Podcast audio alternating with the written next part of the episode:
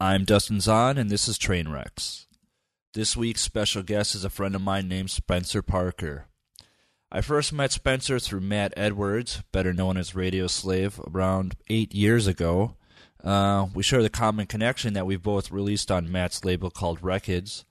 And since he released his debut record on there about 10 years ago, he's been a mainstay at the label. Over time, he's also released on other labels, including an album for Nic Fanciulli's Saved Records. Uh, but that was about five years ago now, and his most recent success has been in his own new label called Work Them Records. Despite being only three years old, Work Them has went on to quickly become a very credible, established label for both house and techno DJs alike. Uh, he's got this really nice thing going on where he's managed to include some established names such as Radio Slave, Rødhåd, and himself, and also paired with other more recent, uh, newer names such as Anetha and Setaoc Mass. On top of being a record label owner and a producer, he's traveling every weekend across Europe and North America to DJ at various venues, spreading his mixture of house and techno across really credible clubs such as Concrete, Homopatik, and Panorama Bar. And uh, what we're going to do today is get to hear about all of that stuff I just talked about and find out what kind of guy Spencer really is. I really enjoyed this interview, and I hope you do too. Before I get to the interview, I just want to uh, respond to a couple people on the air here about some emails and messages I've been getting. One guy wrote in, told me that he used to be a promoter back in the day and for one reason or another stopped promoting, but since he started listening to the show again, it's given him some inspiration to get back into it. I was really happy to read that. Um, I hope that it works out. I hope you don't lose your ass with promoting. And uh, I hope if the events go well, it continues to inspire other people down the line. A couple other more popular questions that seem to come up into my mailboxes regularly is um, people are wondering if there's going to be a podcast focused solely on gear or studio talk. Um, I definitely see that happening at some point in the future.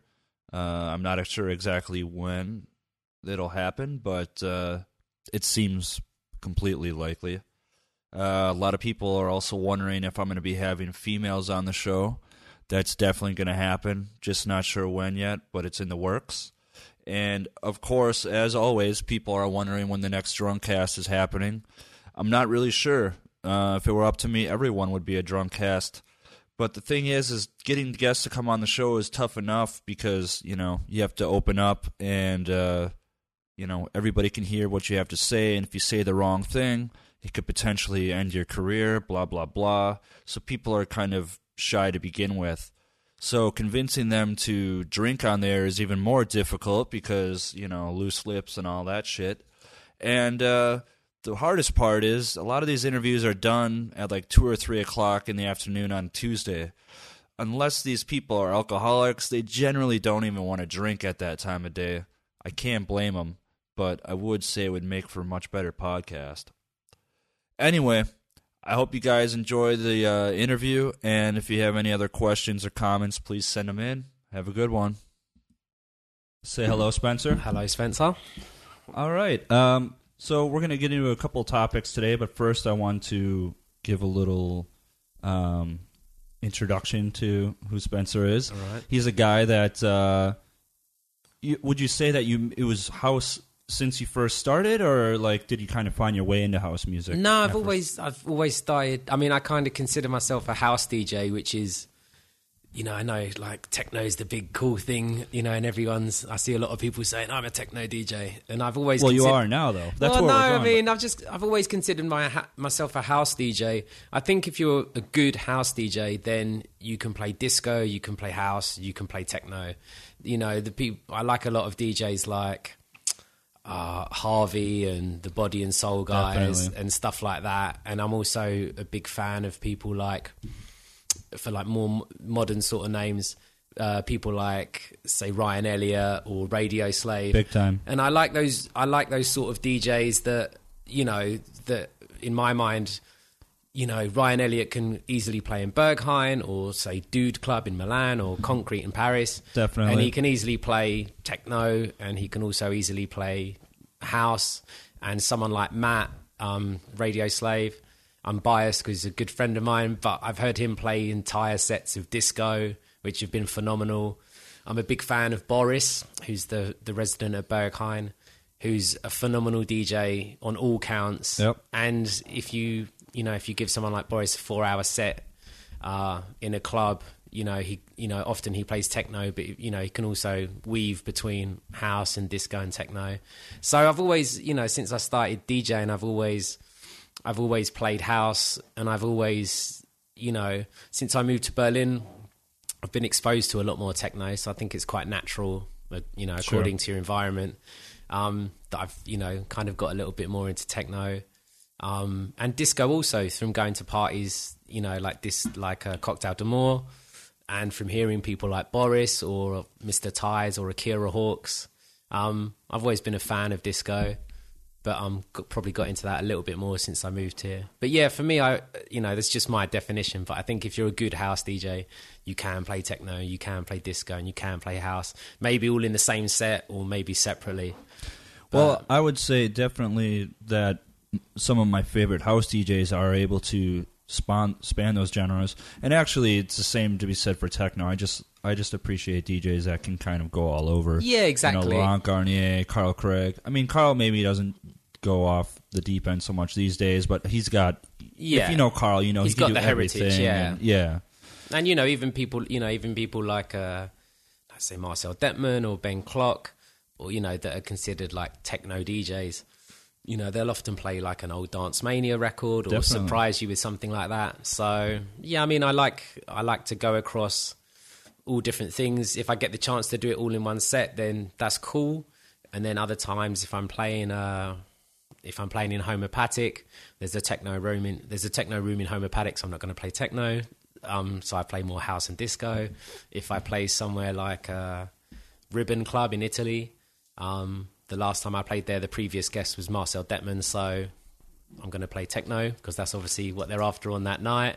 And I played a place in, I played a couple of months ago in Madrid, and the previous guest at the club had been like Adriana Lopez and Psyk and Jonas Kopp, all these great techno DJs. So obviously that night I only play techno. I don't really go start digging into my Sure. disco collection. No, you don't want to go too far the other direction. People crying on the dance floor. Yeah.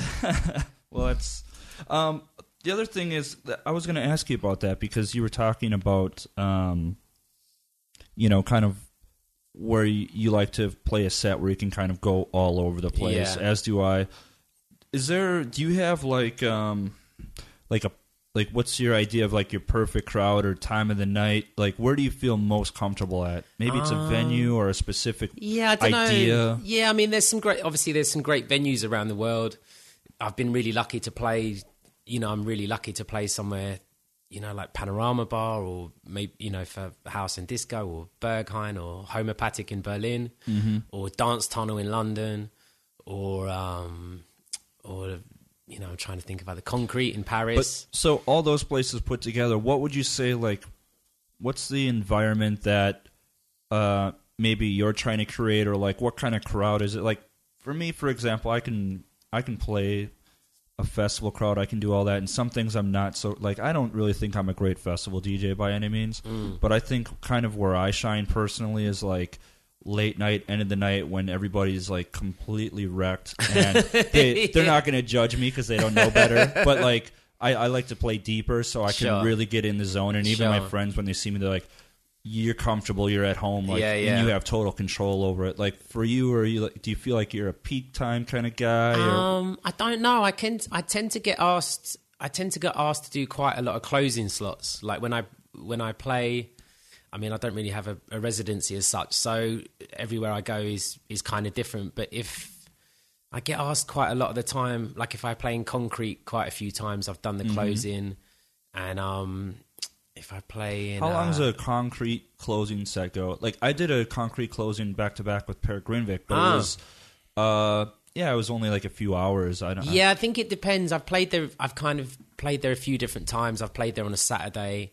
Um, I did a Work Them Records party uh, for my label with like me and Answer Code Request and Sven von Thülen and uh, Antigone and Behzad and Amarou, and that was a Friday, so that was kind of different. And then I've done, I've played on a Sunday. I don't think I've done a closing on a Sunday, but um, yeah, I've, a lot of places that I play, uh, quite a few times I get asked to do the closing. I kind of like that because it's, you know, you get you get a little bit of everything. You get like the kind of you get a couple of hours of peak time, and then you get the you know you get the people that are like hardcore and stay till the end. That's what I'm talking Yeah, about. and I kind of like the thing. I kind of I like to do things that are like that are a bit of a challenge. And for me, the closing, doing the closing set of a club, is quite a bit of a challenge because uh, if you're lucky enough to do it in somewhere like Berlin, then there's you know I've done it two or three times, three times actually in Panorama Bar. And the funny thing in Panorama Bar is, you know, you know you're going to play a certain amount of time, but then you like you look at the night manager and you're like, okay, so what time do you finish? And they're like, oh, yeah, just keep going. You're like, okay, cool, but just so I've got an idea. Yeah. What time do you finish? Oh, just, just, just keep going. I'll come and see you in a couple hours. Oh, okay, cool. So you keep going, and then you're like, okay, I'm going to get, okay, let me guide myself, guide it towards the end now. I'll take it down a little bit. They're probably going to shut. And he's like, no, it's still really busy. Keep going another couple hours. Like, oh shit, okay. I've already played all my closing tracks. yeah. Well, not quite that bad, but you know, you kind of like ebb and flow a little bit. And I don't like to like, if I'm doing a closing set, tear it out right till the end. But something like that in Panorama Bar is a really good challenge because the times I did it was, um, you know, at the moment Berghain tends to close later, but when I did it, um, Panorama Bar would always be the last floor to close. Yeah. So you'd play, and like I said, you'd kind of be like, okay, let's send everyone out on a like a quite a nice, happy atmosphere, and then Berghain would close, and like another two or three hundred people would come, and you're like, okay, keep going, okay, another three hours. so it's quite it's quite a nice challenge, and even not just there, even like other clubs around the world. Sometimes some of them have open hours, and some of them have like a, a you know you have to finish at eight a.m. But I think it's quite a nice challenge because you know, you've got to. I kind of want to send people home with like a, a nice atmosphere and a nice vibe, and it's quite a challenge to do that without just playing loads of hits and without like just doing like ten end of the night tracks, Totally. ten classics in a row, and um, it's not an easy thing to do, but I kind of quite like the challenge of doing it. And like I said, you normally begin.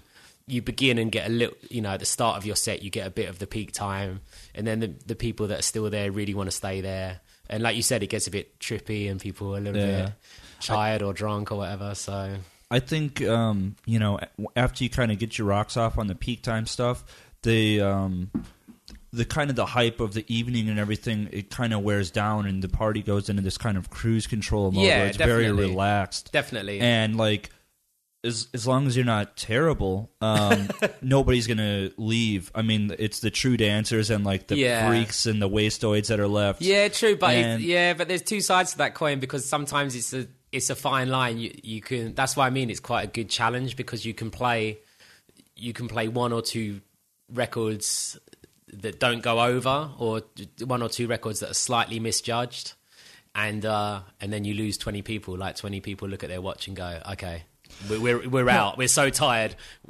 See, I just a good spin, challenge you know I just spin that around and I call that the Dustin Zahn sound. clear them out Zahn yeah, exactly. Um, and but like so, you know, preparing for a longer set. Like, let's Mm. say if you're doing a panorama bar closing, which can be upwards of eight or nine hours. yeah Um, I mean, it's kind of you can't say like what goes through your mind at that point because you, you're going to go through all the motions of a party over Yeah, a course of yeah. eight or nine hours. As far as planning for something like that, do you like? Do you have a kind of a workflow that you? Yeah, I kind share? of have like a little. I kind of have like a little plan in my head. Obviously, you know, there's a few, there's a few things you know. You know, you know, you know what time you begin. You know what time potentially you're going to end. It's you know, it's not going to be nine hours after you think. It'll be two or three or four or five Yeah. maximum.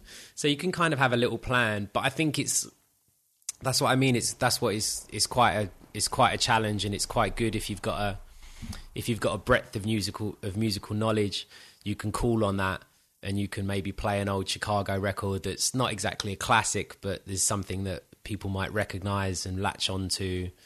If you're clever, you can play something like maybe a little disco record, but not overtly super underground disco that Yeah. people won't comprehend. But you know, like maybe a small melody that someone might recognize. Or Sure. so yeah, I think when you when you do those sort of sets, you can kind of you can prepare to an ex- a certain extent. But I kind of I have a little bit of a plan in my head, and then it normally kind of just goes goes Yeah. out the window because you just take it as it comes, and you look at your watch and it's like, oh shit, I got half an hour left. So That's just it. You know, like sometimes you you it could even be an hour and a half set, but you walk in with an idea of what you're going to play, and it's totally like last weekend. I thought I was just going to put the hammer down and, and just go after it, and I really never hammered it at all. Like I mean, I kept it steady, but uh, in fact, I ended up just playing like half hour, hour of house in the end. Yeah, yeah. Which was the last thing I ever planned to play at that party. I don't know. If, I don't even know that it was necessarily a good idea, but it's what I wanted to hear at the time. So Yeah, I'm kind of I I'm kind of quite strict with myself. If I'm if I'm guesting somewhere and it's not an overtly techno night, um, or it's not a night that's you know where they say, you know, we we like techno, but you know don't uh, don't go crazy with the techno. If I've got like completely free reign, I kind of have a little bit of a plan in my head. I mean, I don't map it out exactly, but I have a little bit of a plan because I've I think sometimes it's um if you take your eye off the ball a little bit, you can sometimes lead yourself down an avenue. Like there's been times sometimes because I try to play a little bit of house, a little bit of disco, a little bit of techno. Sometimes I start playing house and then after half an hour I start playing disco and I look at my watch and I finish in 20 minutes. I'm like, shit, I really wanted to play some techno. So I kind of have like a little a little vague idea in my head.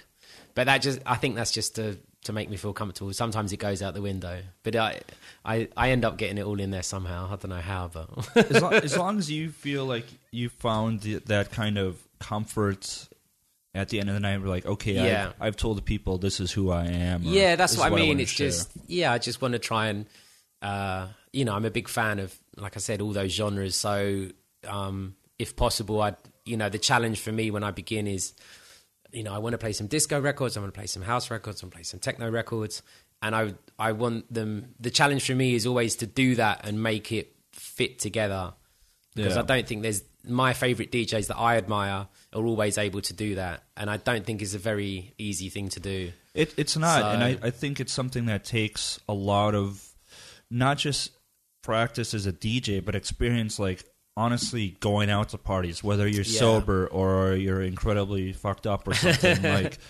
just having that experience of knowing what the right record is at the right time. You know, that's kind of what made people like you know Ricardo so special. For Yeah. example, like the ability to go from like uh, you know a really vocalish house track to uh, old techno rave classic to Yeah. something minimal and uh, I, I think that's kind of lost these days because a lot of people they will position themselves in this one narrow-minded view like everybody's a specialist now Yeah. you know like oh that guy he only plays that kind of lies record sound or he Yeah. he's into uh, that Berghain shit, quote unquote, which could be anything dark, supposedly, or like you know, there's a lot of people who think they're house DJs these days, but I got news for you. Somebody like Hot since '82, that's not house. You know what I'm saying? Nothing against them, but like a lot of people are uh, focused on something and they don't really know. yeah, the, well, that's the the, bigger thing. picture. I mean, everyone's de- everyone's definition is different, isn't it? My,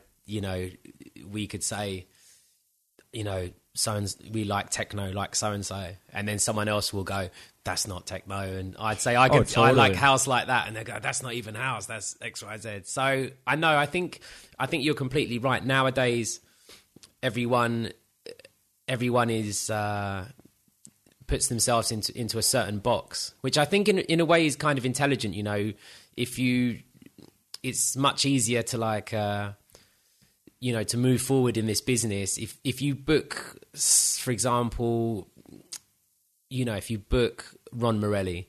You you pretty much you know he represents that record label. You pretty much know what you're going to get. If you book someone like um, I'm trying to think of like even like say Marcel or Ben or Rødhåd. well, you know, Marcel, you never know what you're going to get these days. True, days. yeah. I mean, but they move, you know, they move around those parameters. But Sure. ostens- you know, basically they're like really great techno DJs. You know, you're going to hear that. They're not going to go into like Dee Dee Bridgewater halfway through the night. Yeah. So I think sometimes I kind of, I kind of worry that I make a bit of a rod, a rod for my own back sometimes because Me maybe too, I but- don't get booked at, at this certain club because they they might think that I'll go into a disco record halfway through. But it's just that's just what I like to do, and that's just myself, you know. So I can't really do much about it. I think it's good to be able to to play across the board, I, and I feel the same a way. A few people.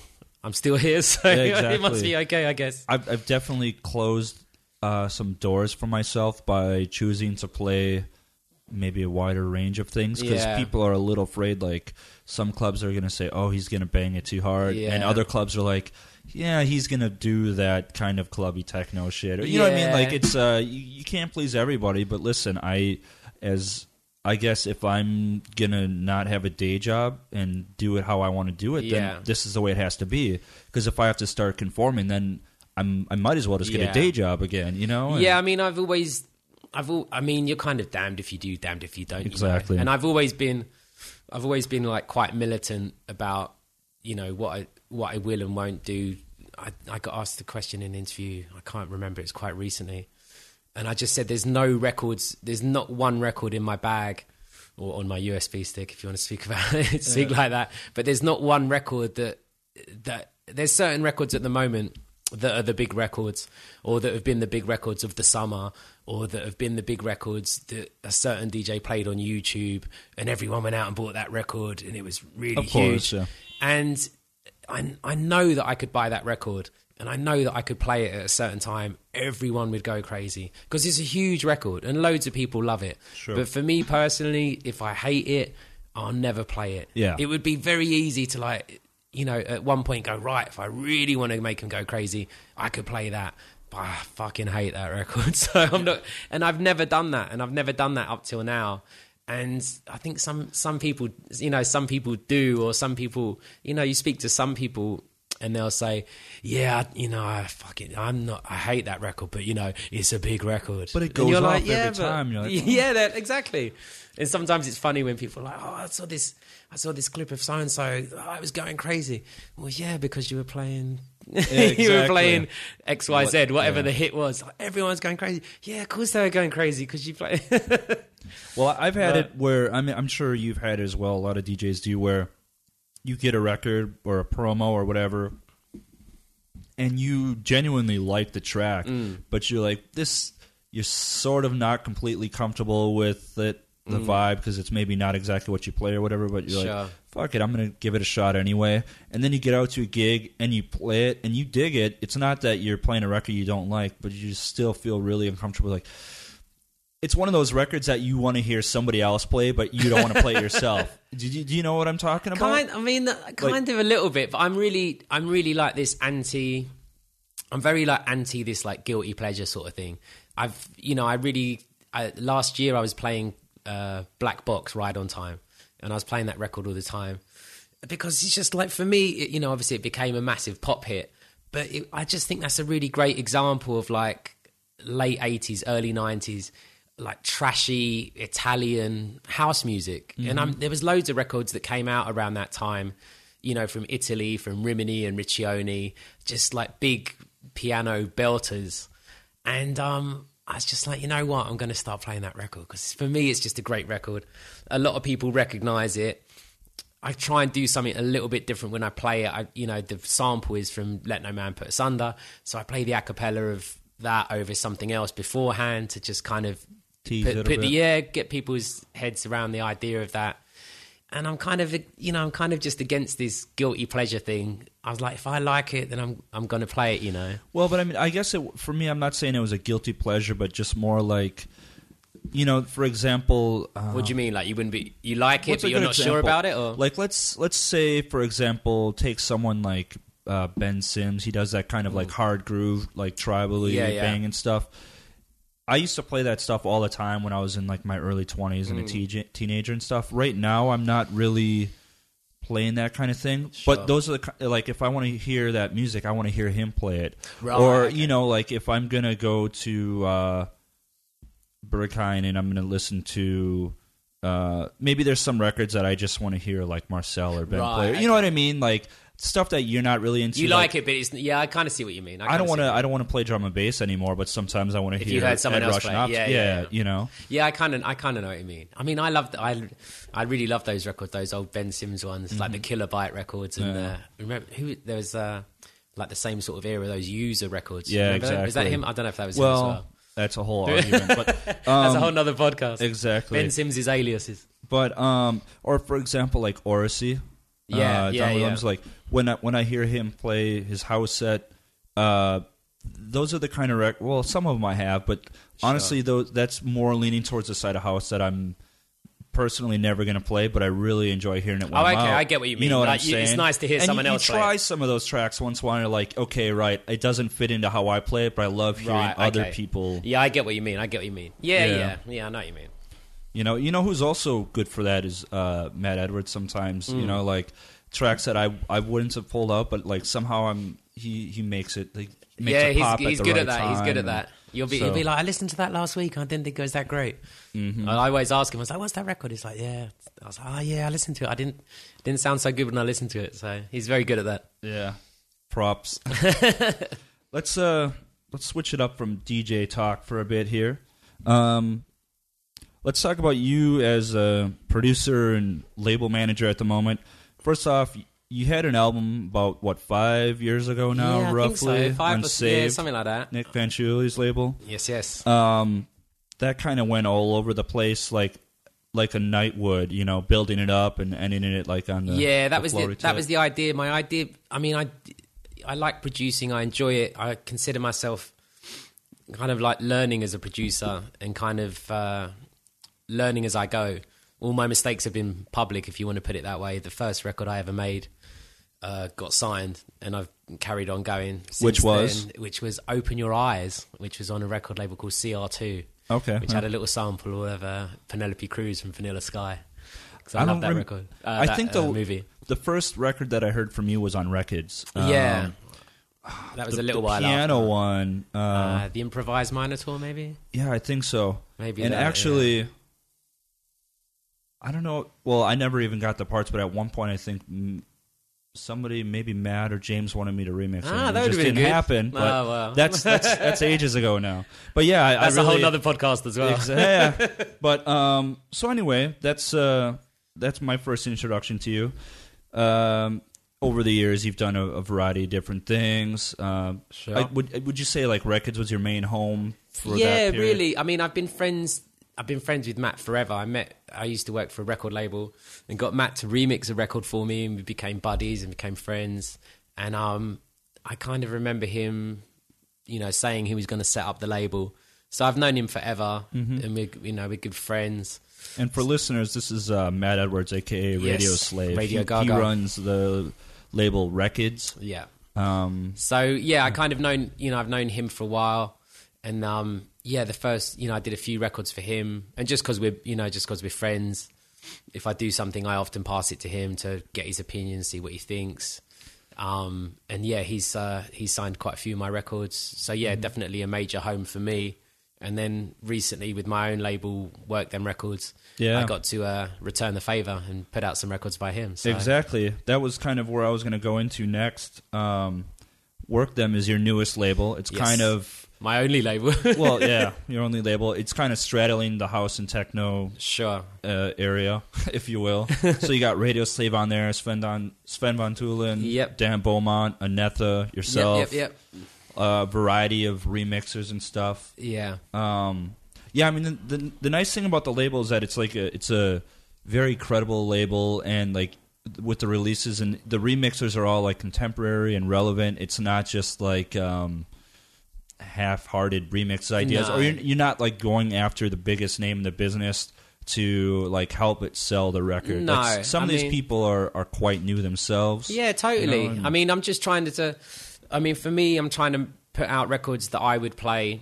It's very. I mean, it's very simple. Uh, I called it "Work Them Records" because I wanted it to be for DJs that when they DJ, they work the records. They might play the dub into the vocal, or they might play two copies. I always try and do things like DJ tools or bonus beats or mm-hmm. you know, do the original 12 and then a remix 12. I wanted it to be for those sorts of DJs. And I'm a little, you know, I get, I sometimes go record shopping and I hear, you know, a record that's four and a half minutes long. There's nothing wrong with that. But, you know, sometimes you, you see a 12 inch and it's got four tracks on one side, or it's so distorted that it's almost unplayable. That's or most it's just, underground shit or it's a really like weak half-assed disco loop you know it's got a volume fade intro all these things that are just I hate that. yeah People still do that to this day. Like I know. I get it. Uh, you know, decades ago, but in 2016, we should not have volume know. fade-ins. i know so it's Fade a- out's fine, but god damn it, man, I'm trying to mix. I just wanted to make it. I wanted to do something that was simple. I mean, it's it's quite funny. Sometimes we're we're lucky, and the records get reviewed, you know, by a magazine or an online thing, and they say, "Yeah, you know what? It's uh, it's just it's it's just a DJ tool." And they they say it in a like disparaging way, and I'm like, that's exactly the idea behind the label. Yeah. it's exactly the idea is that it's it's just DJ tools. It's not trying to reinvent the wheel, and I'm and it's not really one of those labels that's kind of crew based. We've got you know there's some people on the label are, really good friends of mine, and there's other people that I've never met. I signed a guy uh, called Shinobu Satoshi from Tokyo, and I've never met the guy. He sent me a record. I really liked it, and I You and I put it it. out. And I kind of like this. I like the idea of doing that, and I like the idea of you know, like you said, trying to go between house and techno. There's been some records that I've thought are more housey, Yeah, and I then mean, I've heard someone play it in Berghain, and vice versa. You know, I've heard Ryan Elliott play some of the records Definitely. in Panorama Bar. I mean, some of the records are full on techno. Yeah, or some are basically house. But more or less, you have this ability to, you know, there's a lot of DJs playing these records, like this, even like the Rødhåd remix. Would you say that's the biggest hit so far, or was yeah, there I think so. I mean, it was um, it was you know, my girl. I was kind of a little bit of aware of of Rødhåd, but my girl, my uh, ex girlfriend is a um really huge techno fan, and she she properly put me onto him and said, "You should check this guy out. You should check this guy out. He's really amazing. I've heard him DJ." And she was aware of his production, so I have to give props to to Maya on this Yeah, one for for being that she's the unofficial A and R on the Yeah. on the techno side of things. there you go. So she um she made me properly aware of him, and I was lucky that I reached out to him At the um, right time. Yeah, at the right time, and yeah, that was probably. I mean, I don't really look at. I know it sounds crazy, but I don't really look at the sales uh, too much. Sure, but- I've kind of got a. I've got a. I I work with um another guy called Spencer. Funny enough, who runs Prime Distribution in London, and he kind of convinced me to do the label. I never really wanted to do a record label because I was like, it's a little bit of a cliche, you know, DJ producer. I've got my own label, and I was, I was kind of, It's fun, though. yeah. I've done A and R in the past for for different record labels, and I think I'm, I don't think I'm good at that many things, but I think I'm quite good at that. So I just. I was like, oh, maybe it's a little bit of a cliche, you know, another DJ with a record label, who cares? But he really convinced me to do it, and he's been a big part of the success of it because he takes care of you know the the business end not the business end but you know the manufacturing and the mastering Yeah. the mastering's done by a guy called uh, a guy So called Wally? Wally, Yeah, Yeah. Wally and a guy called Shane It's like some of the loudest cuts out there. It's He's it's wild. phenomenal. There's an interview with Red Bull Music Academy with Masters at Work, and they're asked who's their favorite people to master in the world, the top three, and one of them is is Wally. Nice. So it's Walter, Wally, and Shane. So I have to give a shout, Shout out to them for the mastering. Thank you. But yeah, I mean, working with Spencer is is beautiful because he just takes care of everything. He gets it in the shops I want it to be in around the world, wherever that may be. Yeah. So yeah, I mean, I'm I'm I'm lucky to do. I'm lucky to have people like that to work with. We have a company called Dispersion doing the DJ mail outs, which is amazing because I get to, you know, they they manage to get it in the hands of the people that I want it that I want it to get into. You know, for me, it's uh, like going back to the thing about house and techno. You know, we get reactions sometimes on a more housey record, and Surgeon will say he likes it, or Sure, Truncate, yeah. or someone, That's or thing, I yourself. mean, you know, everybody. Well, yeah, if you're lucky, I'll play your record. You never know. but I mean, there, there's a lot of people that are playing these records, and yeah, that's a big deal for me. You it's, know, it's not like um, okay, because some labels will have uh, one or two good records, uh, and then they'll have a run of like three or four shit ones. And like, oh, they they they managed to come up with a good one once Sure. again. But you're pretty consistent with everything. Yeah, I'm trying to be. I mean, I'm trying to work. I mean, I'm very lucky. I get sent a lot of demos. Every demo that I get, I listen to. Every demo that I get, I reply to to let the people know, even if it's a no, just a, a response to let them know I've heard it. That's really important to me because Mm-hmm. All three of them, or what? I get I get sent a few. You'd be surprised. they, um, but I reply to them because you know I've, I've I still send records to labels that I admire, and I remember sending a lot more records to labels when I was younger. And I just think you know what, it's quite a nice thing to do. It's nice to just send a response, and you know we've I've been lucky that I've. Uh, I've signed some good records by talented people, by great people. Uh, Anetha from Paris has just done a really great EP yeah, for me. super promising. Yeah, and that was again that was uh, a tip off from Maya, my my uh, Good job, Maya. the French Yeah. connection, the techno A and R scout. Great So- DJ too. Yeah. I, uh, I heard her once, and it was really nice. Yeah, so. she's really good. I've uh, I've heard her once also, I think, and she's um yeah really great DJ.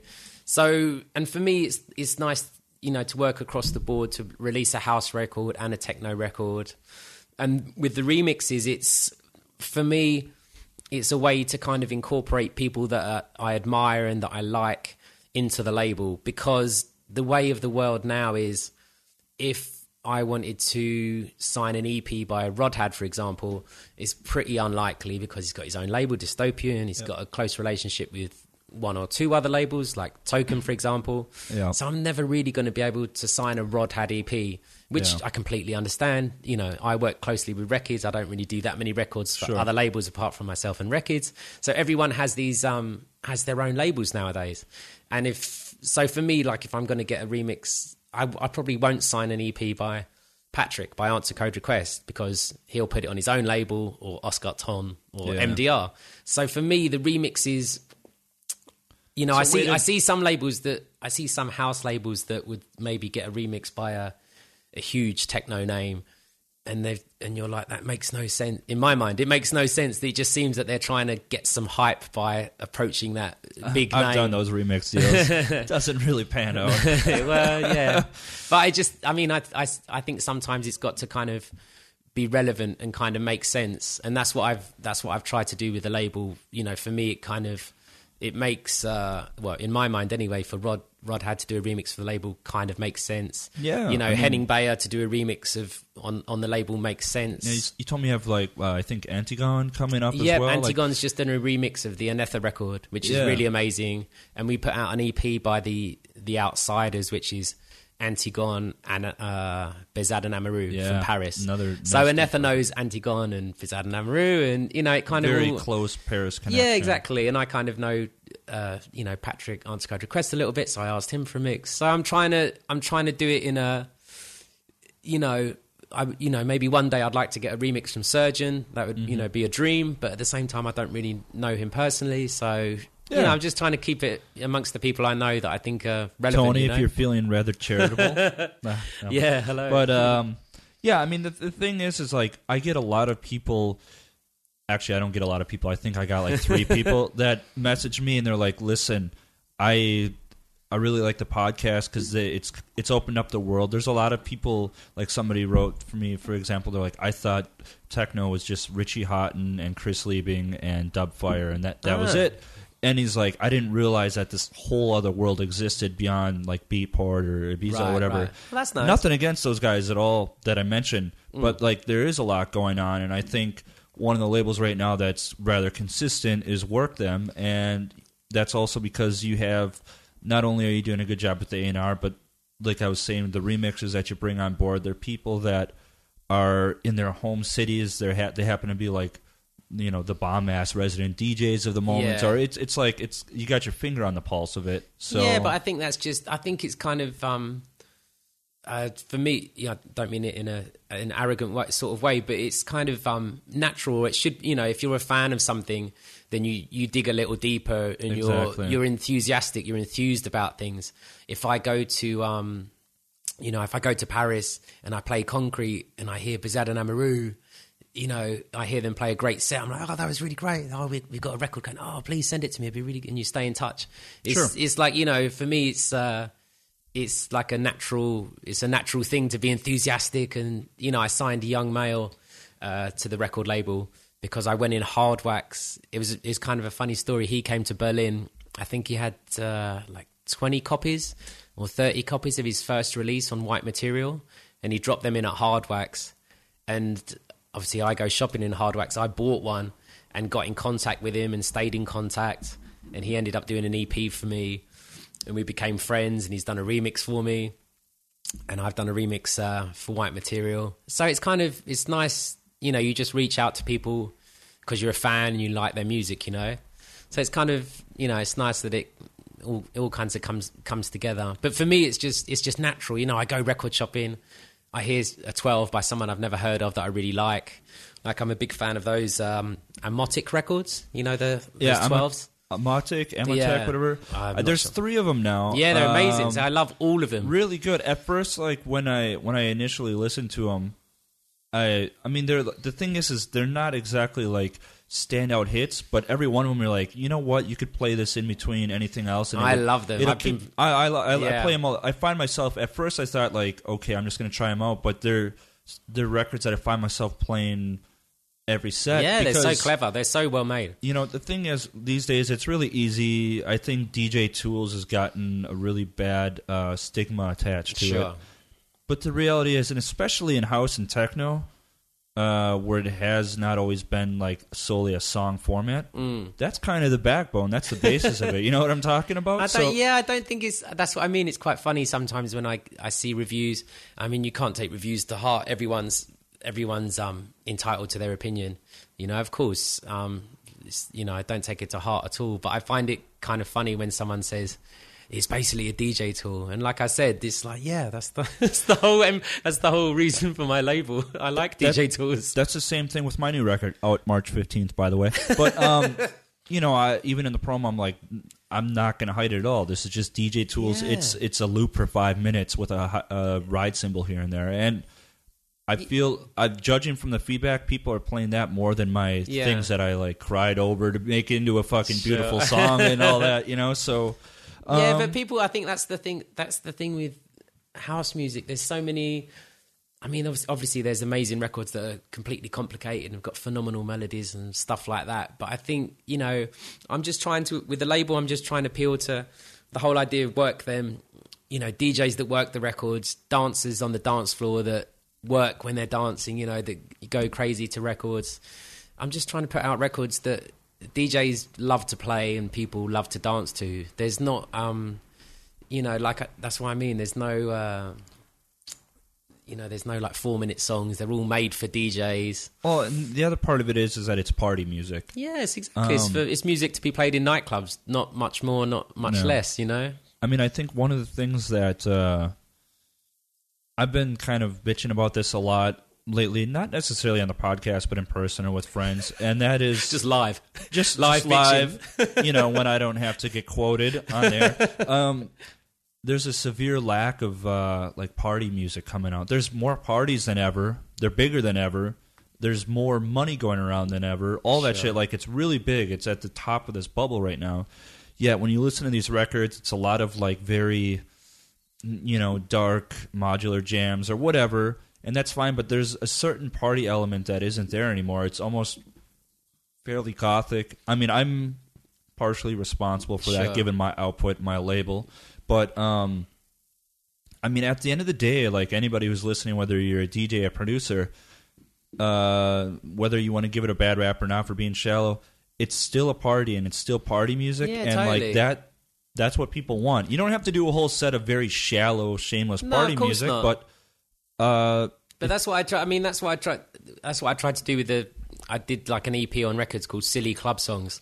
yeah, and the And- second one just came out, yeah, right? exactly. And I tried to, you know, number one, it was a number one, it was a joke because I called it "No More Silly Club Songs," and then Volume One, which is just a stupid joke to begin with. Yeah. And then obviously it's a reference to "No More Silly Love Songs" by Paul McCartney. So the whole, you know, the whole idea behind it is just to kind of keep it quite fun Yeah. and they're kind of like part you know in my mind they're like party jams they're party records and you know they're not overly complicated the, they've got like small melodies in them mm-hmm. but they're a little bit you know they're not overly complicated. They're kind of trying to go back to that sort of I don't want to say rave, but that sort of just you know big daft club songs, silly club songs. And I don't think there's anything wrong with that. I, and I play those records. I make them for my own set, and everyone seems to like them. You know. Yeah.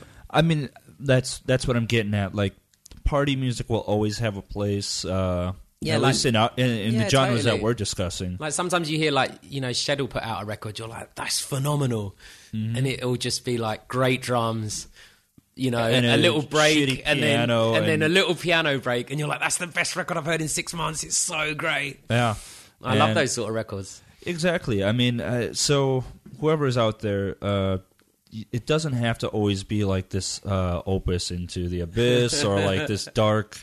Uh, away from the drones. Yeah, exactly. but I'm, I'm not hating on that stuff either. I'm just saying not every record has to be that way. All right. Um, let's see. I'm checking out my notes here.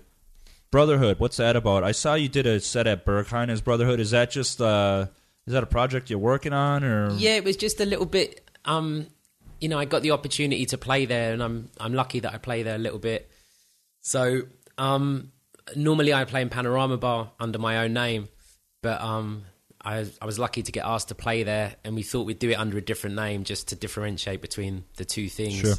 Um, and I've got an EP coming out soon, just Spencer Parker presents Brotherhood, which is more the the techno sort of side of things. But um, yeah, that's the name that I I pretty much just use when I play there, just to differentiate between playing upstairs in Panorama. But yeah, I played there. I think it's three times now, and um, yeah, obviously huge fun to play that room anytime. Yeah, I mean it's I, we've gone into it on the show. Uh, it's it's it's legendary. It's Yeah. not you know there's so many other great parties on the planet, Sure, of course. but yeah, it, it's it's pretty special. I mean, I Um, mean, I I played the main. I remember playing the main room of Ministry of Sound a long, long, long time ago, and it it kind of reminds me of that a little bit, just because of the. I mean, Berghain's a lot bigger, like uh, geographically, if you want to put it like that. When you actually look at the main room of Ministry of Sound, it's uh, Is it quite, quite small. smaller? Yeah, when you actually look at it with the lights on, but it was when I played. It was a long, long time ago. Um, was a little while after.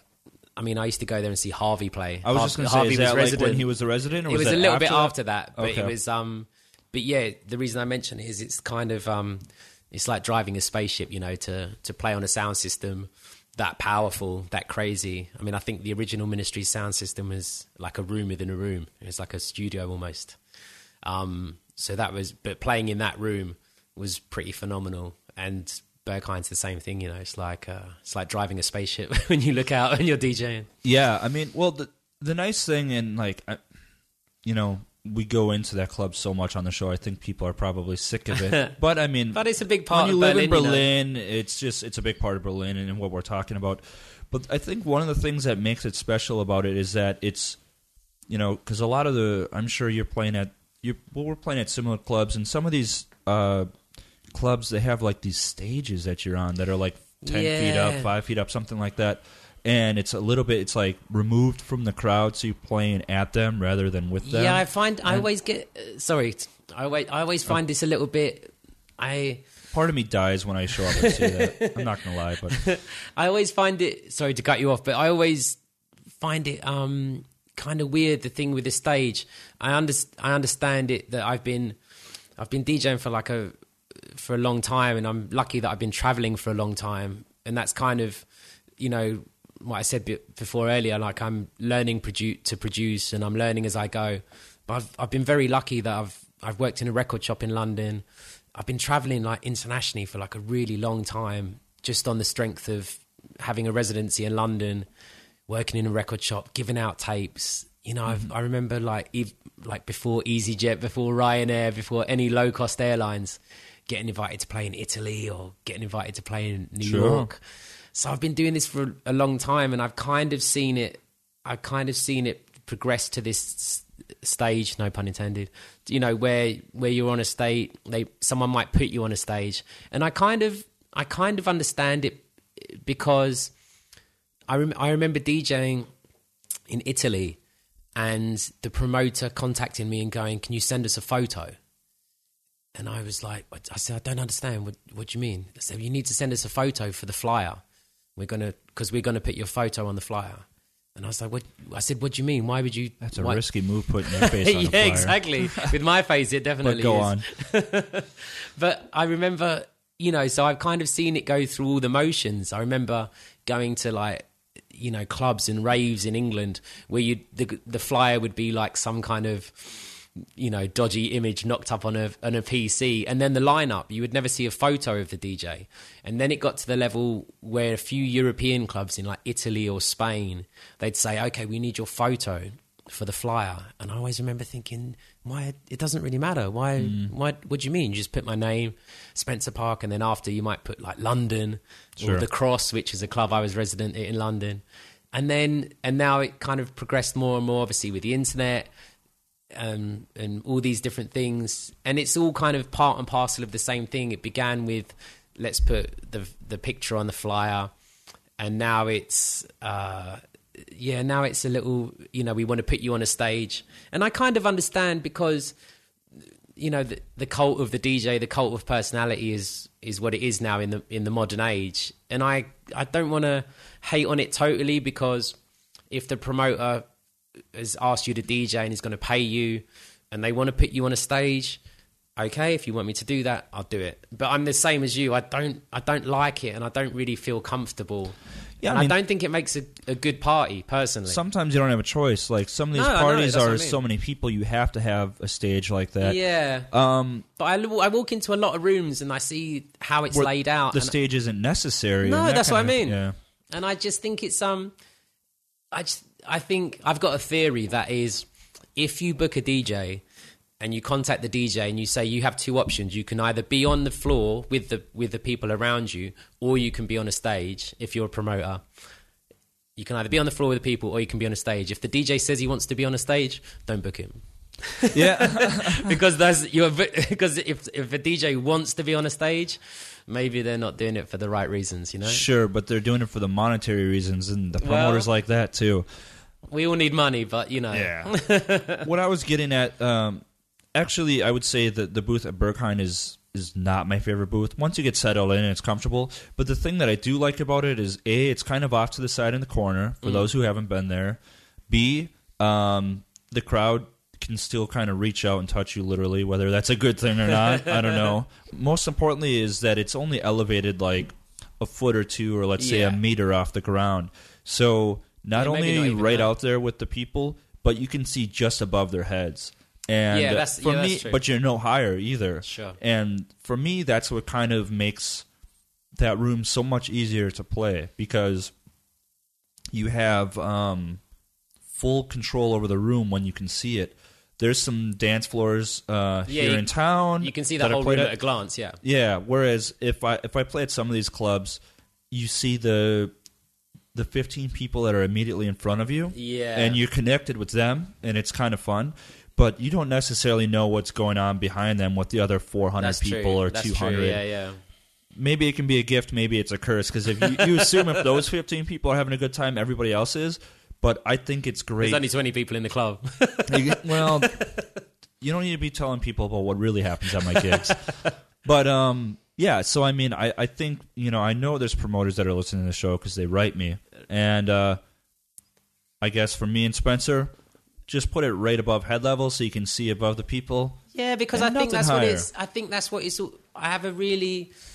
I have a little bit of a of a problem with this thing of, of being on a stage. Like I said, you know, cry me a river, first world problems. I used to work in Marks and Spencer, so I'm not going to cry about being put on a stage and Hmm. being given a little bit of money to play my favorite records. You know, so but I have a I have a little bit of a problem with the stage thing because I you know I dance a lot when I DJ and I really have lots of fun when I DJ but I'm the same doing that when I'm at home listening to my records it's just a natural thing for me so I'm not really one of one of those people that you know puts on a show or dances or puts his hands in the air like everyone go crazy but I have a kind of You I do think- that when you're partying. yeah. but I think the the thing is, um, I think the whole thing of a of a party in my mind, and you, sh- you should kind of look at it as a party instead of a club. The whole thing of uh, of the party is it should it should be about us. It should be about everyone together. And this is the clubs that I like. You know, like. Uh, you know, like I, you know, whenever I go to concrete, I speak to the the toilet attendant is called Denny, and I know this because I speak to the guy when I go there. You know, and in Panorama Bar, one of the, you know, I know my friend Raymond is the barman. I know Everybody loves Raymond. everyone loves Raymond, of course. That, that show resonates with the bartender, man. It's, uh, Exactly, number one Ray.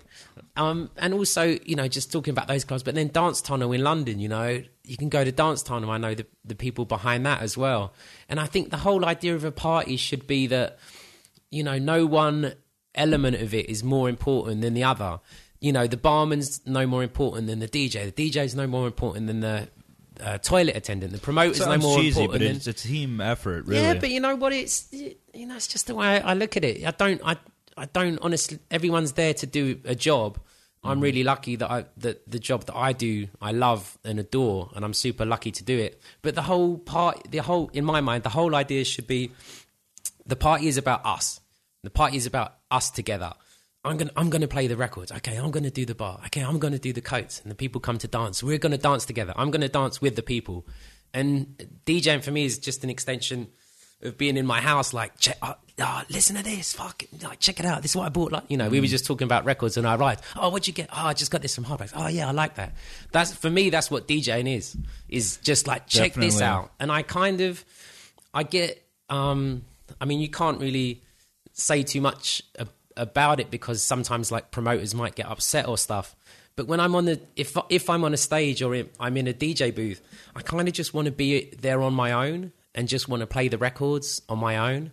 And I don't mean that in a horrible way or an arrogant way, but I really dislike this thing where the people have paid the money to get in, the normal people, Sure. and they're dancing, and then in the booth is 30 people, and they're dancing behind the DJ, like kind of facing the crowd. And I think it's a little bit, it, it in my mind, it looks like a little bit cliquey and a little bit like us and them. Like does, we're but- in the booth, we're the cool guys, and you're the guys that are on the dance floor. And that really, I think, I think it's unfair, and it makes my skin crawl a little bit. You know, if you go and DJ, then I'm going to hang out in the booth and be with you, and we Yeah, have a I little mean, bit it- of it drinks. goes I- both ways, Yeah, you know, no, but- but but I mean, there's a difference between Sure. say me, you, and Kyle Geiger, and me and Kyle Geiger are drinking some drinks, and you're DJing, we're just having some fun, as opposed to like 40 people. And, Sure. all, and Well- I just think it makes it a little bit like us and them, and that makes me really uncomfortable. Should it just be us? It should just be everyone. I agree. You know? But have you I'm have you had it I've had it where uh you know, you're playing and the booth is full, whether you want it full or not. But it Yeah. happens to be, and you're rocking it, and then you're kind of in the zone, and then you turn around and it's fucking empty, and you're like, "Was I really that bad?" And you're you're sitting there like, "Man, uh, am I am I losing it?" And then you realize like, "Oh, the night manager came and kicked everybody out." But That's good. That's good. Keeps your ego in check. Oh, Yeah, shit, right. They've, all, they've all gone. oh, okay, I was cool for a second. Yeah. what a nice 15 minutes. but um yeah, I mean I I agree with all of that and I guess maybe that's because we kind of came from that era a bit like nowadays Matt Edwards put it best. He said a lot of these things these days they're not necessarily club nights, they're not raves, they're more like events. Yeah, that's and true. uh I mean, for better or worse, the thing is, is like what we can look at it one way. Some of these kids or, or adults are still that night will be memorable for the rest of their lives for Yeah, whatever sure. reason. So I guess it just kind of depends. Um, yeah, maybe I just look at it. You know, I look into it too deep or too personally. But I see. I think know, we're just we look, we come from a different background. yeah, all, and it know? should be. I just think it should. Like I said, no, no one element is more important than the other. I've been to I've been to clubs and lost my coat. It's not fun. It ruins your night. I've been to clubs and queued for like half an hour to get a warm drink. Ruins your night.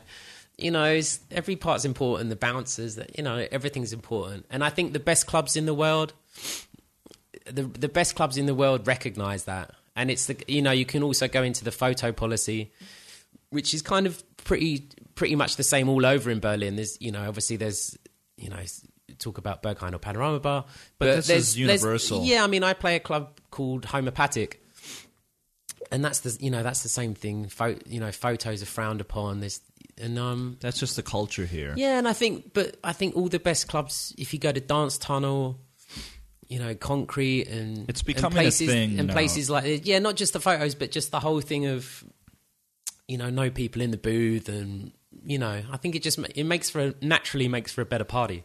Sure, I agree. I mean, Uh, you know, and uh, the other thing about some of these clubs that you mentioned, are, I just noticed that like some of the more, you need some more water. Quick? No, I'm good. I'm good. All right, well, we can, I can edit this shit out uh, if you want to get some water. No, I'm good. But um, the thing is, with these clubs that have, uh, let's say they're more, they're on the more credible side or more like the A list, like the gigs that you're like, oh yeah, when it shows up in the calendar, like I'm going there finally. Yes.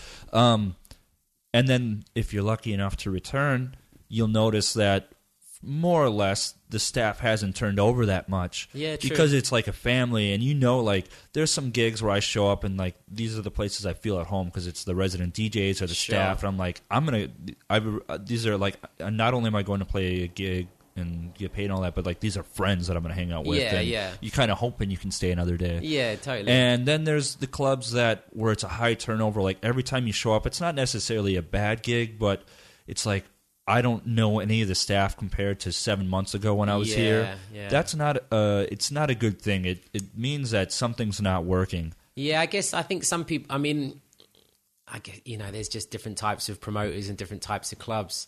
You know, like what you said about maybe a little bit like what Matt Radio Slave said. You know, it's getting more towards events. It's almost like um not a corporate event, but it's like okay, we hire the space. It's a Okay, production. yeah, it, that's a very good way of putting it. It's a production, and I think you know, there's clubs in the world where you you know if you know there's certain clubs that you like it's always the same guy that picks you up you're like oh hey man how's everything oh, Yeah, oh, that's when I feel comfortable. how's your and kids and it's like yeah everything's cool good to see you like i said i mean i know the name of the toilet attendant in concrete you know because every time i go in i see him i have a little chat with him i give him some records that's Yeah. like a that's a really nice thing for me you know Definitely. I mean, these these are telltale signs. Like uh, the other day, we were with Anthony Parasole. Yes. and he was he was saying like, I can tell the minute I got off the plane and someone picks me up, like how the gig's gonna go. yeah and I I tend to agree. I mean, not always, but for the most part, like the the whole vibe of everything, you can kind of tell if you've been in this for a while how it's gonna go off.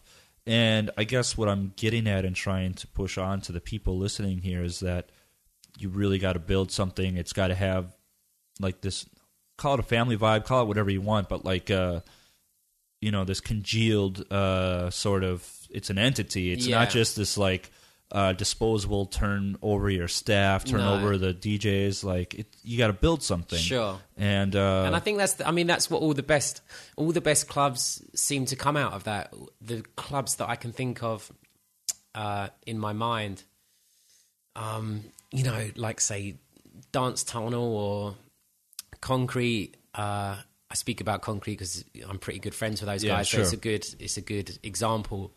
But before it was called Concrete, it was called Twisted, and they booked they booked some outside guests, but it wasn't like every week.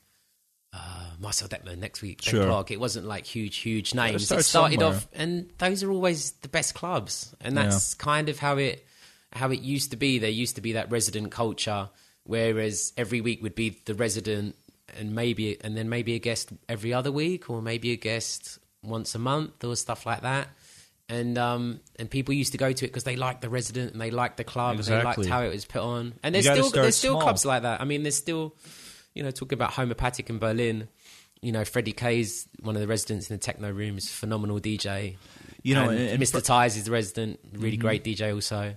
you know, Freddie's one of those guys like uh they're going on about his closing set. Yeah, I was there like- for some of that. Everybody says it was like one of the most legendary sets in a while. There, It was phenomenal. It was. I were there? Yep, I was there for quite a lot of it. I didn't stay right till the end, but I think he, it was one of the best sets I've ever seen in my life. Period. Really? Yeah, definitely. Wow. And he played. He played across the board. I think he played "Tainted Love" at one point. Um, played like phenomenal techno records. But he's someone who's been DJing for a long time. He's got a very good uh, breadth of knowledge across different. You know, he's a techno DJ, but you know, understands other genres as well. And yeah, I think he played for twelve hours or something. You know, people people were telling me I was next to this girl. She was crying on the dance floor. they put the lights on, and no one would go. But you know, he's a phenomenal DJ. Someone that I'm always happy to go and hear. Um, and he's resident in Homopatik. Homopatik never announces their lineups. You know, Yeah. you have an you have an idea of who the residents are. Um, there's another guy there called Paolo who's got like long Indian plaits. Who's a phenomenal techno DJ. Um, Akira Hawks plays there, who's who's an amazing DJ also. So I think um, there's something to be said f- to uh, building it from the ground up. You know, Definitely, it's essential. I mean, you can't just come out of the gate booking Spencer Parker. You're going to lose your ass on it. No. But uh, I mean, there's know, promoters going, "Oh right, okay, take right, him off the list now." yeah. we were going to book him, but Zahn said scrap it. So this is like anti-promotion. sorry about that, man. I didn't want to be the downfall of your career, but sorry. I'll be the downfall of my career. God damn it, leave it to me. But um, yeah, I mean, I, I think we've had a good talk about uh, music and Yes, bitching yes. about things we don't like. um, but let's let's kind of go down into more things about you specifically as a person. Mm-hmm. Like, do you uh, like, for example, TV? Is there something you're kind of feeling at the moment, or like that you want to let people in on? I, I'm, I've watched a couple of good TV shows. Um, I watched this TV show called Love, which is on Netflix, which I really enjoyed. That's a new one from Judd Apatow. Yeah, yeah, which I really enjoyed. I thought that was great. I watched this Aziz Ansari. Uh, that was done pretty well too. yeah, Master, of Master None. of None. I Yeah. really enjoyed that.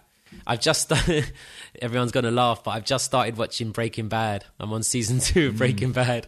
A little bit late on that one. Yeah, But- I mean, it's worth doing. But you know, what? a funny way Don't tell put- me anything. Don't anyone message me on Facebook and tell me, please. Yeah, Let me watch it. Let me have it. tell them, tell them. but uh, the one one person put it into perspective perfectly right after the show ended, and they're like, if you haven't watched the show, put it this way: you could either sit through the series, or with about ten or twenty more hours, you could get certified to fly a plane. And you're like, fuck, that's a That's lot another. of time. That's another way of putting it. That's another way of putting it. so But yeah, I mean, I'm a, I'm a, I'm a huge fan of film. I studied media studies when I was um, at university, but it was a theory only course, so it's basically just watching films and studying Freudian and Jungian theory. So I go to the. There's a really good cinema chain in Berlin called the um, Yorck Group, which Is that- shows. Uh, that's in Neukölln, right? yeah, there's Babylon and there's one in Neukölln. So I go to the cinema quite a lot. So I go and see. I went and saw Hail Caesar this week. Is it worth watching or not? Yeah, I thought it was. Or is it a rental? I thought mm, maybe a rental. I mean, it's good. George Clooney ain't listen. Come on, throw it out to us. What's I up? thought it was good. I mean, he's in it a little bit. Um, Ray Fi- Ralph Fiennes is in it. He's really amazing. Um, it's good, but it's not. It's, it's not, not, a off movie. the chain. It's amazing. not a theater movie. Would you say? No, maybe not. But I'm glad I saw it. I mean, I I go to the cinema quite a lot. I'm quite happy to, you know, I can watch a film even if it didn't blow me away. I, I'm quite happy just to watch it and have the experience. You know. I, I really like the movies, and it's kind of a thing. I mean, when I grew up going to the the theater, there was nothing to do in my town. Um, movies were two dollars to go to, Oh, and really? then when it climbed up to four dollars, everybody started flipping the fuck out. They're like, four dollars to see a movie, you know? It's outrageous. Oh man, I think that made me sound really old now, and I'm not even that old. But anyway, uh, so we would see everything. Like Yeah, I'm embarrassed. We- Like we would go to like rom coms when we were like 13 because we had nothing to do in this town, you know. But I watch everything. I watch, you know, I watch. Um, I went and saw. I went and saw Magic Mike XXL. I bet you did, Spencer. I bet you did. You know, we always like- joke about this guy, but uh, it's shit like this that just puts it, mix it. You know, Yeah, you go, know. go on, Magic I go Mike. watch, but you know, I watch like Along Along Came Polly with Ben Stiller and Jen. I like films like this. You know, The Breakup with Vince Yeah. Vaughn. I like these kind of rom com. I watch every. You know, I watch everything. Well, and the- then I and then the next film I want to see is called um, El Clan, which is this Argentinian film. I think. Oh, plan look- sounds like a racist KKK thing. No, no, it's Mexican. not. no, it looks it looks really good. The trailer's crazy. Check it check it out on YouTube. But that's my that's next on my list. Okay. And then, but then I you know I saw the when I was in America last year. I saw um what was the Edward Snowden film? Uh, I can't remember what it was, but the documentary by Laura Poitras about Edward Snowden um, is phenomenal. It's like just such a crazy, crazy yeah. film. Is he super into burritos or what? it's um it's just really in, i'm not like a big conspiracy theory sort of guy but if you watch that film it's really um yes it's amazing what's going on and uh, he really she's a really great documentary filmmaker and um the way that she's done the film makes everything very easy like easy a- to explain and Uh, I don't know how to pronounce his name, like Werner Herzog.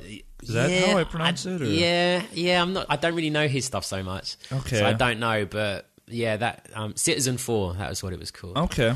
so I like out. everything. You know, I like I like all different sort of films. But I go to the movies a lot. I'm I'm blessed not to have a not to have a normal job. So I, I'm on a Tuesday That's af- thing. on a Tuesday Well, afternoon. I'm thing- I'm allowed to go to the cinema. The thing that I like about the movies is that it's pretty hard to get into trouble there. Um, Well, you can have a beer in Berlin. You're allowed to have a well, beer. that, I was just gonna say it's one of those places you can go to and not get wasted in Berlin. True. but you could well, there's um, no. At least there's no shots. exactly. that's the, that's where the trouble lies. you know, the, the, thing is in Berlin, you can have like a group of four or five guys. Like, right, we're gonna be, we're gonna be civil tonight. We're gonna go have like a nice dinner. We're gonna be home by nine ten. It's cool, and then it's four a.m. on a Tuesday, mind you, and you're out of cash. You don't have money to get home in a taxi. You're like, what the fuck happened? We went out for pizza. so that's why. Sometimes when someone says "Let's go to a movie," I'm like, "Let's go." I don't care. Deadpool. I don't give a shit. Let's go see it. And That's uh, what I mean. I go, I watch all, all I enjoy seeing all different Mm-hmm. types of films. So even if even if I see a film that I'm not that didn't totally blow my mind, then um, you know, I kind of don't look at it as a as a, A waste. bad thing. Yeah. You know, I just like, okay, I watched it. It's pretty cool. I go and see James Bond. I go and see. Yeah. The last you know, one was whatever. terrible, though. I didn't think it was that. I'm not like a huge Bond fan. I was, Okay. I was never like crazy, crazy into it when uh-huh. I was younger. I thought it was. I, it is what it is. You know, it's one of those. Of course, Just- but you know, maybe it's because I'm English. It's kind of like a, you know, it's just Daniel Craig being cool and doing Sure, crazy sort of stuff. I like the one. What was the one with Javier Bardem? When Skyfall, was, when he you was know, like a really camp. he was villain. all like he was campy, but it was Yeah. creepy. You Yeah, know what totally. I'm saying? Uh, man, what a good actor. yeah, but he's you- phenomenal. You brought up Love earlier, and that was one of those like that was my Monday post Berghain closing. Uh, I'm in a really feeble state. I need a marathon something show. need to binge watch something. It's not great, but it's interesting because I thought it was really good. Yeah, I mean, I thought it was nice because it kind of deals.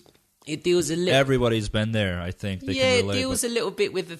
There's not many times that you know. I think in the modern world, it's um, you know, it's sometimes uh, you know, for for certain people, it's difficult to stay on the straight and narrow, whether that's with like alcohol or drugs or whatever sort of addiction. And I don't think you, I don't think you very often see that dealt with in a TV show. And it wasn't dealt with like it was the main thing, but the you know the little kind of uh, sub uh, subplot subplot of her saying, "Oh, I've you know I've been sober for everybody, but I've been yeah. sober for a year." I thought that was kind of cool to like to broach that because Well- you don't often see that subject broached in a in a TV series, really. And the thing that kind of was a saving grace for me is that it kind of destroyed the nice guy trope. Like, Yeah. you know, the the main guy in the show, Gus, he's kind of like this nerdy nice guy, and the whole nice guys finish last. Which, for the record, he's kind of this nerdy nice guy, but he hooks up with like the hottest chicks in the show. Not very realistic, Judd Apatow. But anyway, um, you know, he's kind of a dick, and Yeah. they do a good job at like you know what people can be a nice guy and they may Yeah, they deserve can be some both. things but like man there's some there's a dark side to him and like Yeah, that's what I mean. It wasn't. it wasn't so Uh, black and white like a lot of sitcoms you know or and that TV that's just are. it there's a lot of people out there that are nice guys and it's like well i'm sure there's there's always a reason they're an asshole like yeah, that's why people go through break not because they're an asshole but people go through breakups and it's because they do have faults it's not just this person's perfect nobody's And perfect. Yeah. That's what I liked about it. But um yeah, enough about that. Let's get uh let's get politically incorrect here and uh are like are you a racist or no, I'm just kidding. but um I got going back towards the music here. Let's see. I got a question for you because you started what time did what age did you start going out roughly? I started going out when I was like about I don't know, like seventeen or eighteen. I started going to like the obviously like the local Mm-hmm. commercial club. You know, you know, you know, like some people are like, what was your first club? Yeah, Body and Soul, uh, Sound Factory, New York. Um, I used to go to the local uh, club in Croydon, which is called Blue Orchid. Shout out Croydon. Um, yeah, I just used to go to that, and that's what got me. In, that's what got me into into buying records. Is that there'd be amongst all the pop music and hip hop and R and B, there'd be like half an hour of house or hardcore, which might be like a you know, David Morales remix of something, or you know, like a Mm-hmm. Of and- Madonna and- or some shit. no, not even like that. Like a good David Morales record, Okay, but so there would just be like a half an hour of you know Of that, that. sort of record, that sort of music, or like a Masters at Work record, and that was always the stuff that I liked. And that kind of goes back to what I was saying earlier about like if you, if you're a fan of something, you're enthused about it, you dig a little deeper. So I, you know, I started, you know, buying the records to remind me of a good night out. I wasn't, I had no real design to be a DJ. I think we all have some of that nostalgia. Yeah, I just you know, I used to go out and I'd hear you know, I started going to clubs in London, which are obviously a bit of, of a better quality. Going to places like Ministry of Sound and hearing Harvey or hearing David Morales or Louie mm-hmm. Vega or someone like that, you know. And I just used to, if I heard a record that I liked, I'd kind of find out what the name of it was. And I'd be like, okay, I'm going to go to the record shop and buy that. And it would remind me of the night. And I, in the end, I just had, I was going out quite a lot because I love to go out and I Yeah. heard I had like a hundred records, and my friend had a party, and I was like, I'm, I can do it, I can DJ. She's like, okay, cool. You know, she knew, knew that I had the records, and I didn't know what I was doing. I didn't know how to mix or anything, but you know, I had some drum and bass records, I had some house records, finding your way. and I thing. played, and it kind of, uh, yeah, everyone everyone danced, you know. So then I kind of, and that kind of, I really enjoyed it, and then I bought decks and stuff like that. But I never, you know, I never had. life. Yeah, and then that was it. I never, but I never had a design of like, okay, I'm going to be a DJ. Let's buy the records. Let's buy the decks. It kind of just happened like that, you know. So, I mean, I think you're approaching like what 26, 27 years old now. About that. That's yeah, the official DJ age, isn't it? 28. Exactly. Somewhere in that range. 28 is the perfect DJ age because like I've been around a little while, Yeah. so I've got knowledge, but I'm also but I'm also money, pretty but- young. Yeah. so 28 is the perfect DJ age. Man, if I could be 28 in Berlin again and single, I was here for that. It was awesome. I would love to redo it. Like I was having this talk the other day with some friends. Um, they're like, "Man, I'd love to be 21, 22 again." Fuck that, because well, I'm still an idiot, but I was an even bigger idiot back then, and I couldn't manage my finances. But like, I feel like Yeah. 27, 28, like maybe you can't manage your finances, but you know you're not going to die by that point. Like Yeah. at 21, you're like, I, I I still don't know how I'm going to get by. um, so, oh man, that'd be a beautiful thing. But anyway, so I mean, obviously, you ended up in Berlin not because of the minimal boom. You just ended up on a friend's couch because Well, basically, Love yeah. sucks, I it mean, hurts, but- yeah, I split up with I split up with my um ex girlfriend in a in quite a brutal way, uh, which was which was no kind of fault of my own, which I think you'll uh, which I think you'll uh, read between the lines and understand what happened. Mm, yeah, Um, but yeah, I split up with my girlfriend and um, you know, I had to move out of my flat in London, and it was just getting to the point where the the DJing was going well enough that it was it was a better it was a better use of my time to put all my energies into DJing and try and make a go of it than Yeah. it was to you know do a shitty temp job from Monday to Friday nine to five. You know, I could earn the same money if I had you know one or two gigs, and luckily I did have one or two more one or two gigs. So yeah, the reason I came to Berlin is I you know I split up with my girlfriend. I was pretty heartbroken to be honest. And one of my best friends, who's the aforementioned Matt Edwards, Radio Slave, said, um, you know, saved my life. To be honest, he was like, you know, come to my house, stay with me, stay on the couch, you can stay as long as you need to. You know, it's all going to be cool. Don't worry. yeah. Because I was a bit of a, I was a mess, as I guess anyone who's broken up with I someone. showed up in Berlin with the same situation, so I Yeah. feel you. You know, Yeah, you know, it happens to people. But um, yeah, he was a very good friend to me, something I'm forever grateful for. Um, but yeah, that's how I ended up in Berlin. If if he'd lived in Amsterdam or you know or Paris or Rome, I would have ended up in Rome. You know, there wasn't really a um, you would have had better food, that's for sure. I w- it's um you know it wasn't I mean there's an absolute I can completely understand if someone moves to Berlin because they think it'll be good for their career it's a beautiful for some people, it is. it's yeah. a beautiful city there's you know everything that I like which is you know nightclubs and shops for nice clothes and going out and restaurants and you know it's a beautiful city to live in but yeah it's, there was never that kind of cold calculated uh okay, let's move to Berlin. Let's get the, you know, just like most, like most of the best things in life, you know, it just kind of happened. the kind of pleasant surprises. Yeah, I mean, it's been the best thing that's yeah, it's the best thing that's ever happened to me. You know, I'm, I've been here about seven or eight years. I've got a nice little flat. Um, I've made some friends, which um, you know, I've got some friends that I love dearly that live here. So yeah, I'm you know I'm super happy. But yeah, it was it wasn't really a career move. Yeah. I'm not that intelligent. So I guess what I was gonna ask you next is, obviously you, you were a youth in in the UK and you went out and partied your ass off, blah blah blah. As you get older, now you're, you know, you're you're DJing around the world. You get to go and you get paid to play at parties. You're in the arguably the party capital of the world, depending on what you're into. sure. Uh, it's I mean.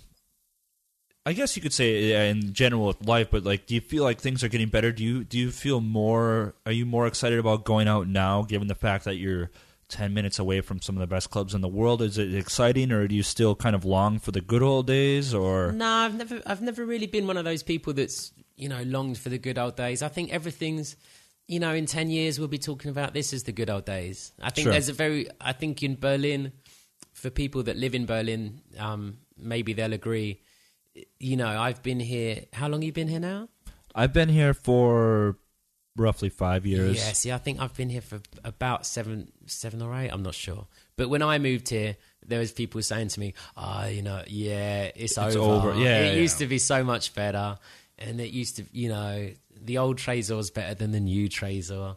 Ostgut was so much better than Berghain. But you know what? If you're, well, whatever your age you are, but if you're a 20 year old now and you move to Berlin, you're gonna fucking go crazy. You're gonna have the best time of your life. And I- if you're a 20 year old that comes here in five years' time, you're gonna go crazy and have the best time of your life. If you're a 40 year old, a 35 year old, it doesn't, you know, it doesn't really matter.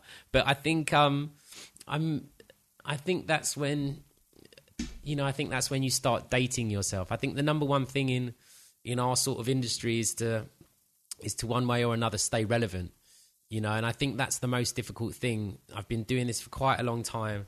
I've seen a lot of people fall by the wayside that used to be the hype dj that used to be you know It's really tough these popular. days. and staying relevant is the is the number one thing. And i think if you have a, a natural passion and a natural enthusiasm then you you know going back to like what we're talking about the label is some you know it's it's natural for me to hear the new record by this person i've never heard of called Amotik and then get in touch and say oh man i love this record there's Yeah. no there's no real you know i'm not trying to sign a record from him i'm not trying to uh, achieve anything it's just, Just- a natural thing say yo man i love that record I'm a It's- fan. Yeah. yeah, it's the same with Young Male. You know, I just contacted him because I really love the record. Now he's a friend of mine. We work together. We do some records.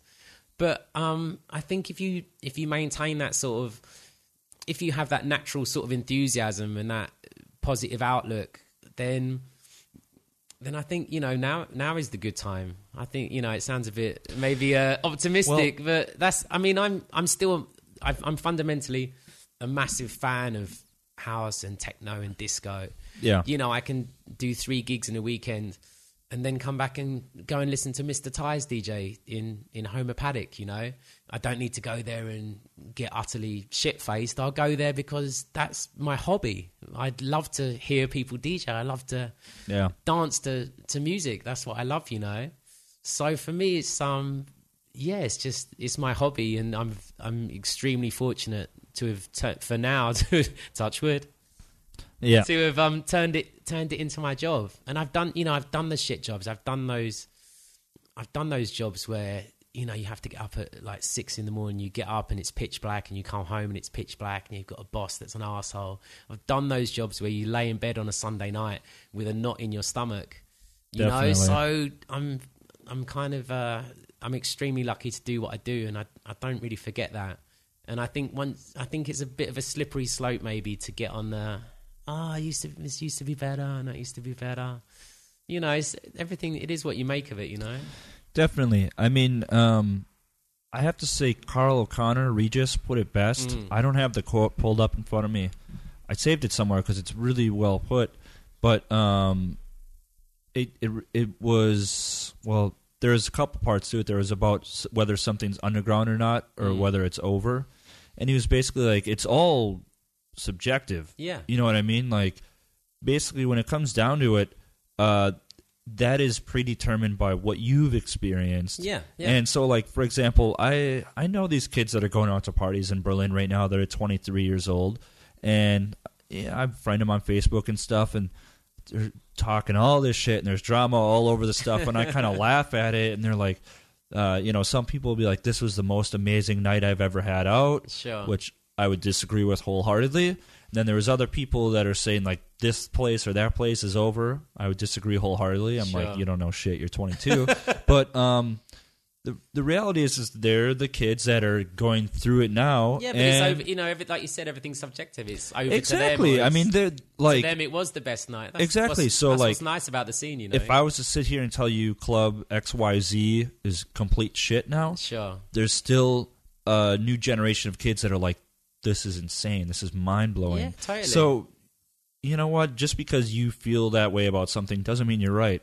no, not at all. It's completely, you know, it's completely subjective. I'm, I'm sure there's, you know, like I said, I'm a fan of um, Danny Krivit and Joe Claussell and uh, and um, Francois Kevorkian, and I think there was an interview with Francois Kevorkian, and he was kind of saying, you know, it would it it will never be like it was at the at places like the Paradise Garage. You can't even imagine. You No. can't possibly imagine what it was like.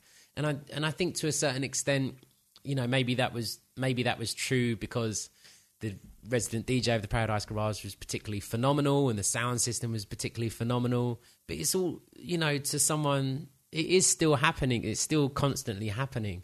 For the person that goes next week to, Maybe you know, Berghain or Dance Tunnel or or Concrete something, and yeah. that listen to, yeah, or, you know, listens to, you know, whatever DJ they listen to.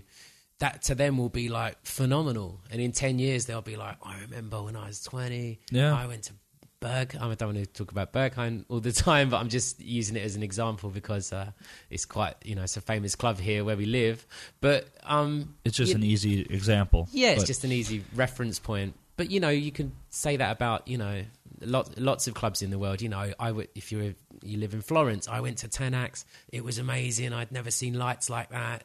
The music was in this way, Sure. and the dancers are in this way, and blah blah blah. It's I think it's um everyone has their own point of reference, you know, and I find it a little bit not insulting, but.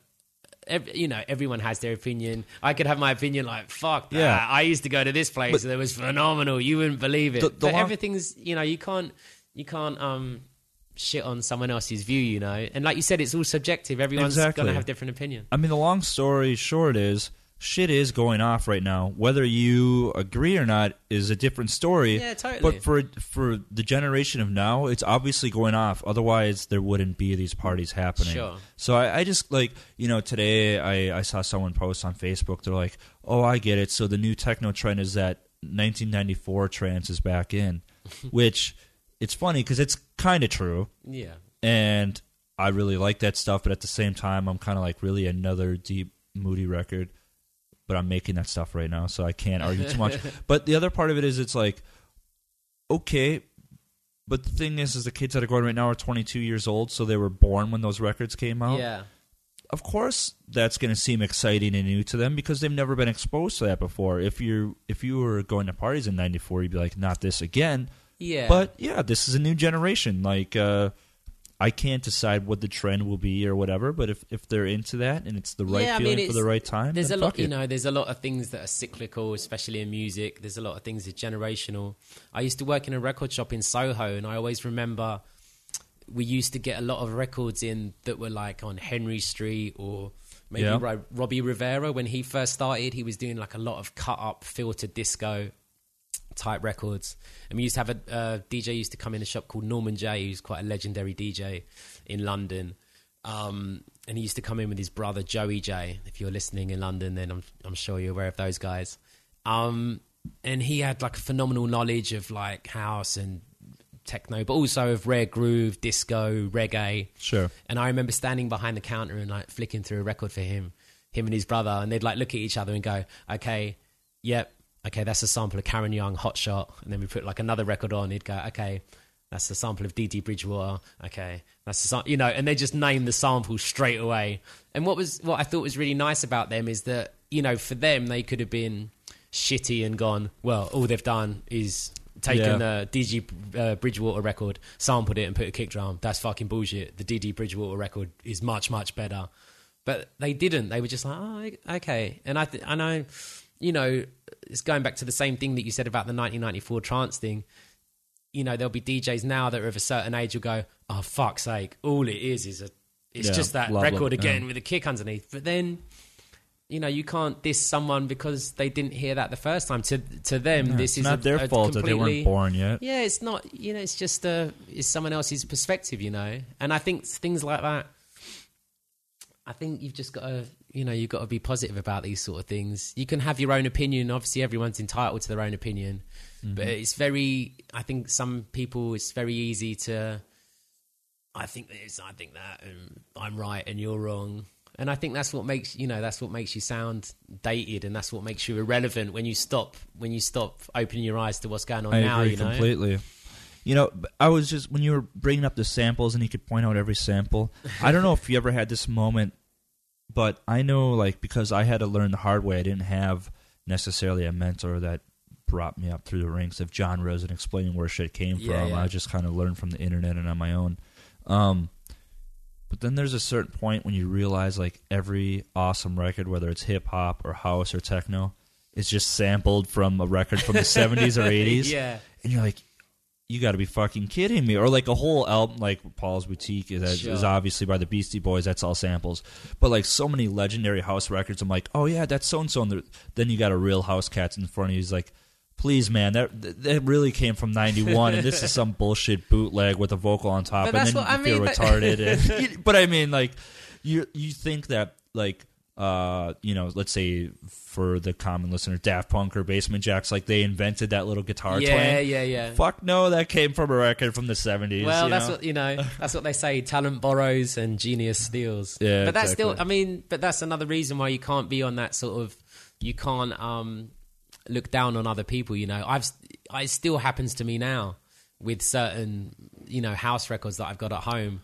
I've got you know a, a pretty good record collection, and there's still there's still records that that might come out, you know, that come out now that I might buy from Hardwax, and I'll be like, oh, it's a sample of so and so, or I'll go digging somewhere in like Chicago and or New York, which I'm I'm lucky enough to be able to do every now and then, and I'll buy an old, I'll put on an old record on Prelude, and go, oh my god, it's the same piano as that Shed record. exactly, and that's the thing. not that Shed, you know, not to put, name But- out name out Shed, but, but you know, something someone similar, yeah, yeah. you know, someone.